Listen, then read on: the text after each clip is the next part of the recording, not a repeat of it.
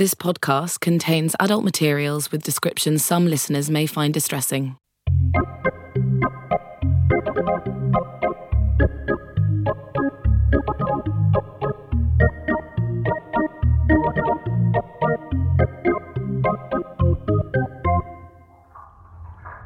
Hi. Hello. Good day. Or night, if that's when you happen to be listening.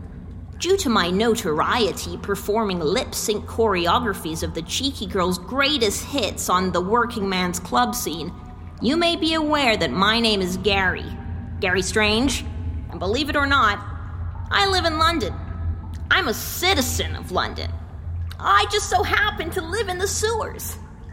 Currently, I'm residing in the twisted pipes of the Gothic Disneyland, otherwise known as Camden Town. You might assume that this is a particularly foul section of the London sewer system, as locals and tourists alike congregate to this epicenter of tat to get their rocks off on Jaeger bombs, Amorino ice cream, and basement grown skunk. And you'd be right. It is not the most hygienic sewer I've ever encountered, but beggars can't be choosers. And there is more than one homeless person dwelling here besides my good self. Home is where the heart is. And this is especially true of Camden's sewers, as the local butchers have a tendency to throw animal hearts, lungs, and intestines they haven't been able to sell that day down into the street gutters. These innards worm their way through the rusty drains, plopping into the sewers below your feet. Fascinating what you can find down here. It is a carnivore's paradise. I never need to go to a restaurant again. Speaking of eating out, there's this one story I heard about a woman who had sex with a cat. Cat cunnilingus, in fact. Hmm. Hmm. I chanced upon the conversation when I was recording the dripping tap hole of a public toilet in a charity building in Farringdon.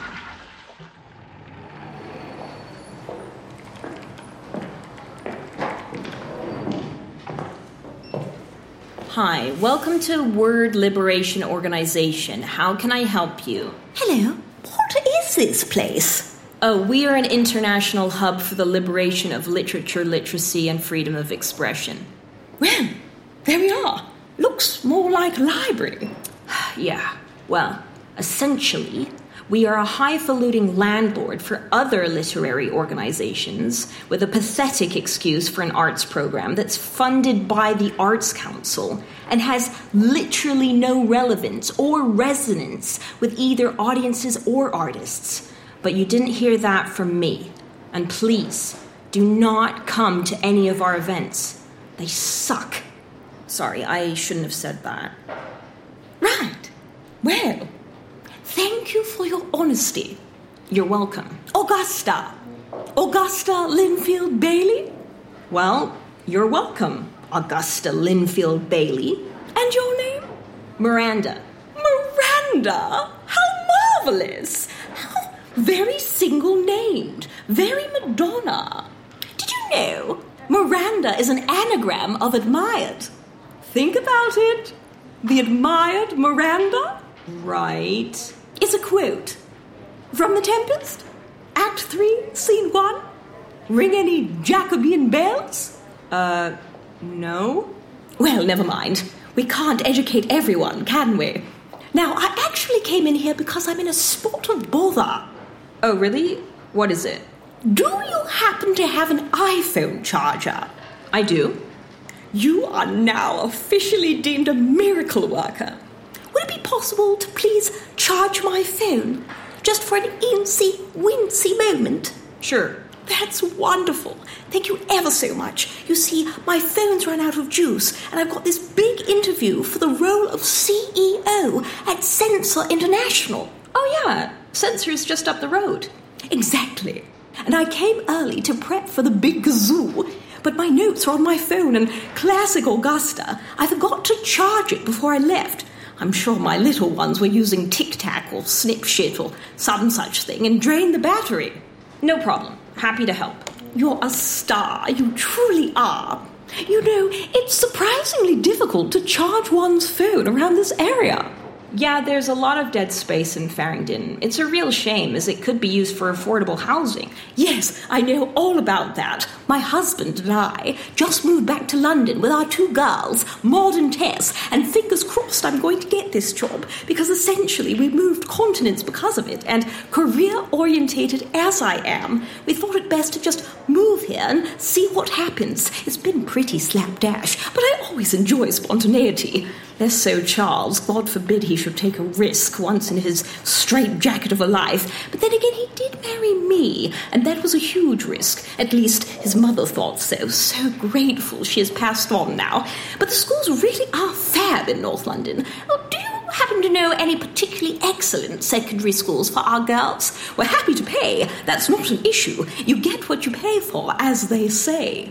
Sorry, are you asking me to research secondary schools for you? No, heavens no. Because I could do that if you're looking for that. I work freelance. I'm sure you're terribly busy writing a screenplay behind that reception desk of yours. I am, actually. It's a feminist perspective on the Cuban Revolution of 1950. Of course, I would need a professional's advice. Clearly, I mean, look at yourself. Besides, there's all these educational consultancy services you can pay for nowadays. Some are a complete rip-off, but you have to know the right people. And one time I had sex with a cat.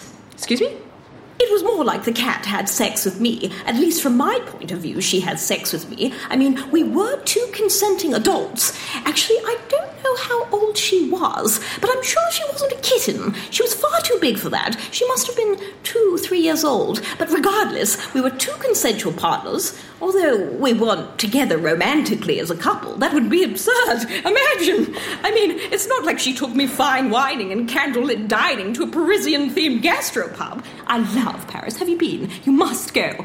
But, I mean, it did happen. I had sex with a cat, and it's important to say that out loud, and I feel I really need to get that off my chest before my interview, as I have a tendency to babble in professional settings. Not like now. You actually make me feel at ease. I just really like your face, and I saw you from behind the glass and thought you could be someone I could talk to. Someone edgy, very zero hours contract, someone that feels extreme yet friendly. You have an open face, a bit face, truth be told. I hope you don't mind me saying that. I'm sure you realize you look deceptively cheery on the surface, but your happy exterior masks the deeper tragedy within.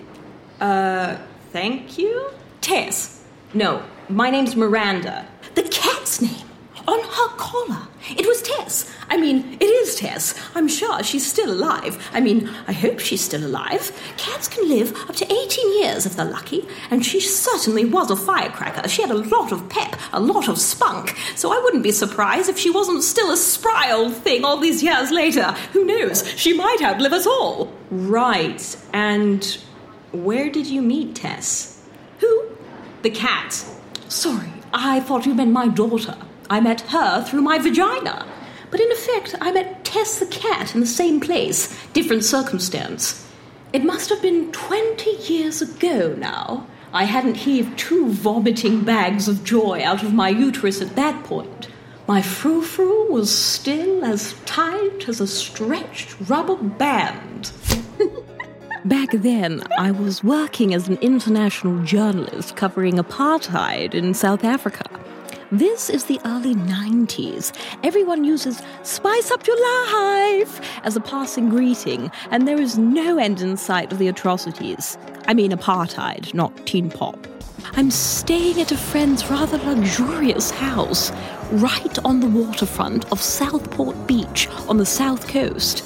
My bedroom opens right onto the sand. Can you imagine? Stunning. Absolutely stunning.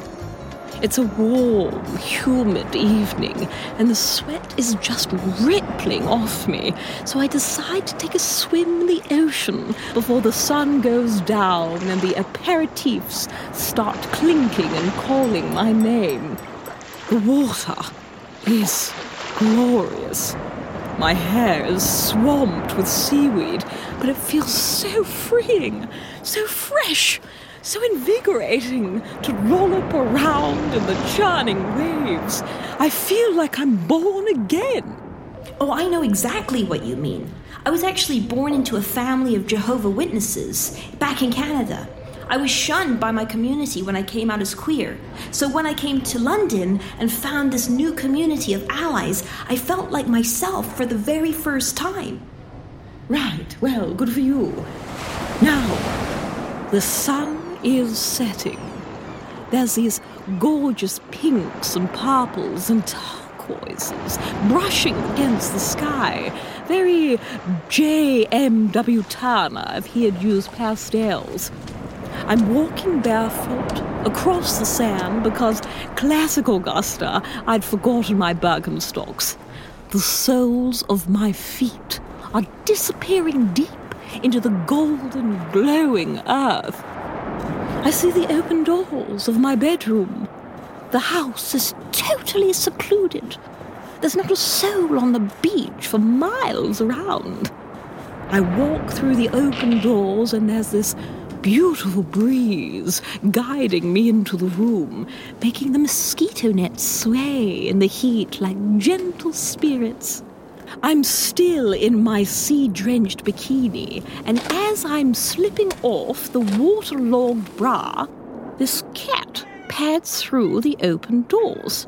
Now, I know this cat because it's owned by my dear friend Raquel. And the guest room is, in fact, officially the cat's room, Tess's room, you understand. She normally hangs out there, so essentially I was usurping her space. Fair enough, Harry Muff. They don't have guests often. It's apartheid, so who wants to visit unless you are a young, intrepid journalist like myself? At this point, I'm slipping off the bikini panties. It's a neon pink set. I'll never forget it. Very Cindy Crawford, circa 1991. It is so ludicrously hot, and the breeze is just so gentle, lapping at me like a lover, that I decide to lie down on the bed naked and engage in a bit of good old shavasana. Corpse pose. Have a bit of me time and, you know, find what feels good. I'm lying there, eyes closed, legs spread, concentrating on my breath when suddenly I feel this tiny rough piece of sandpaper rubbing between my thighs. I'm thinking, what on earth is Raquel playing at? We haven't fucked since Cambridge. I open my eyes, look down, and lo and behold, there's Tess, licking away like the apocalypse is about to occur, and my pussy is the only milk parlour left open. It must be the salt in the water that attracts her. Cats are particularly inclined to umami tastes. Perhaps Raquel isn't feeding Tess the right level of nutrition because this cat is really going for it. And you know me by now. I'm not one to judge. I gently try to shoo her away, but Tess is having none of it. This cat is determined. She is going to eat her fill, lick her plate clean, so to speak. So I just let her have that. I lie back and try to enjoy the ride. And do you know what? I did. I'm not ashamed to say it.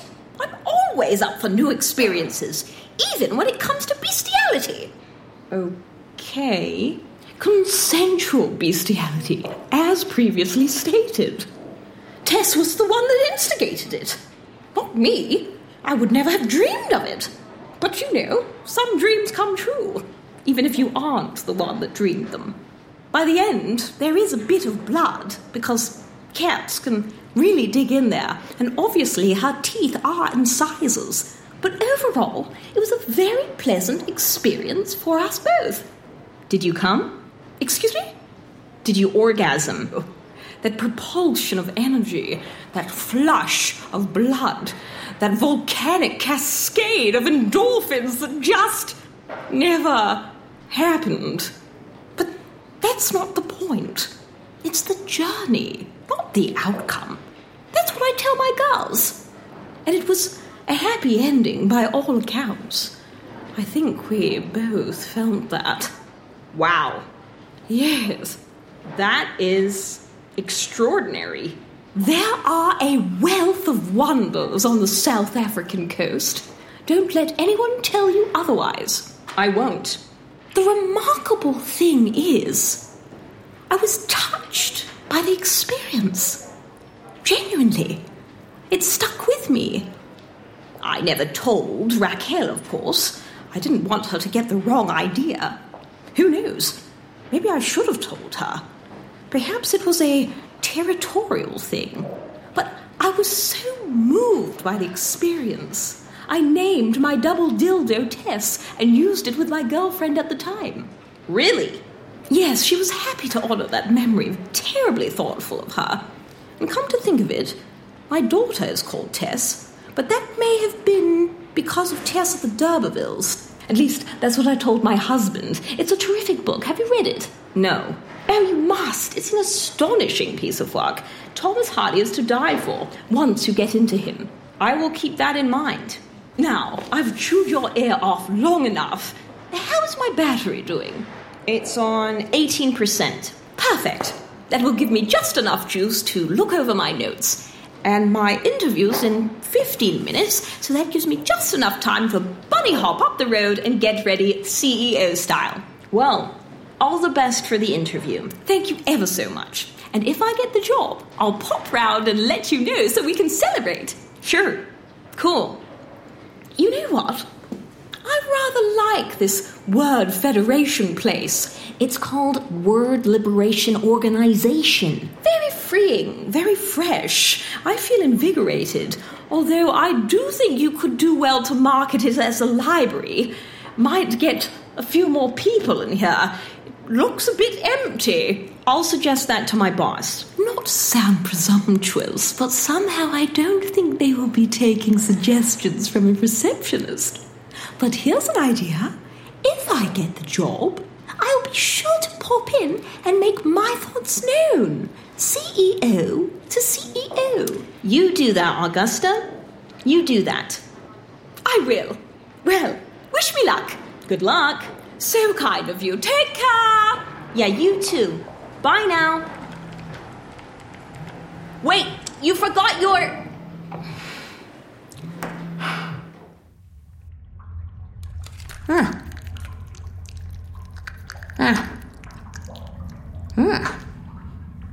Nummy. You should try this at home, kids.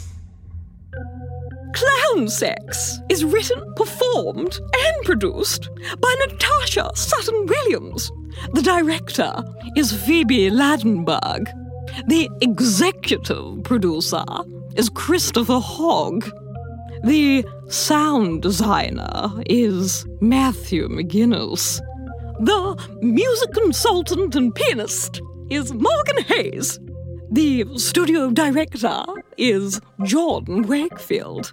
The original music is composed and performed by Natasha Sutton Williams.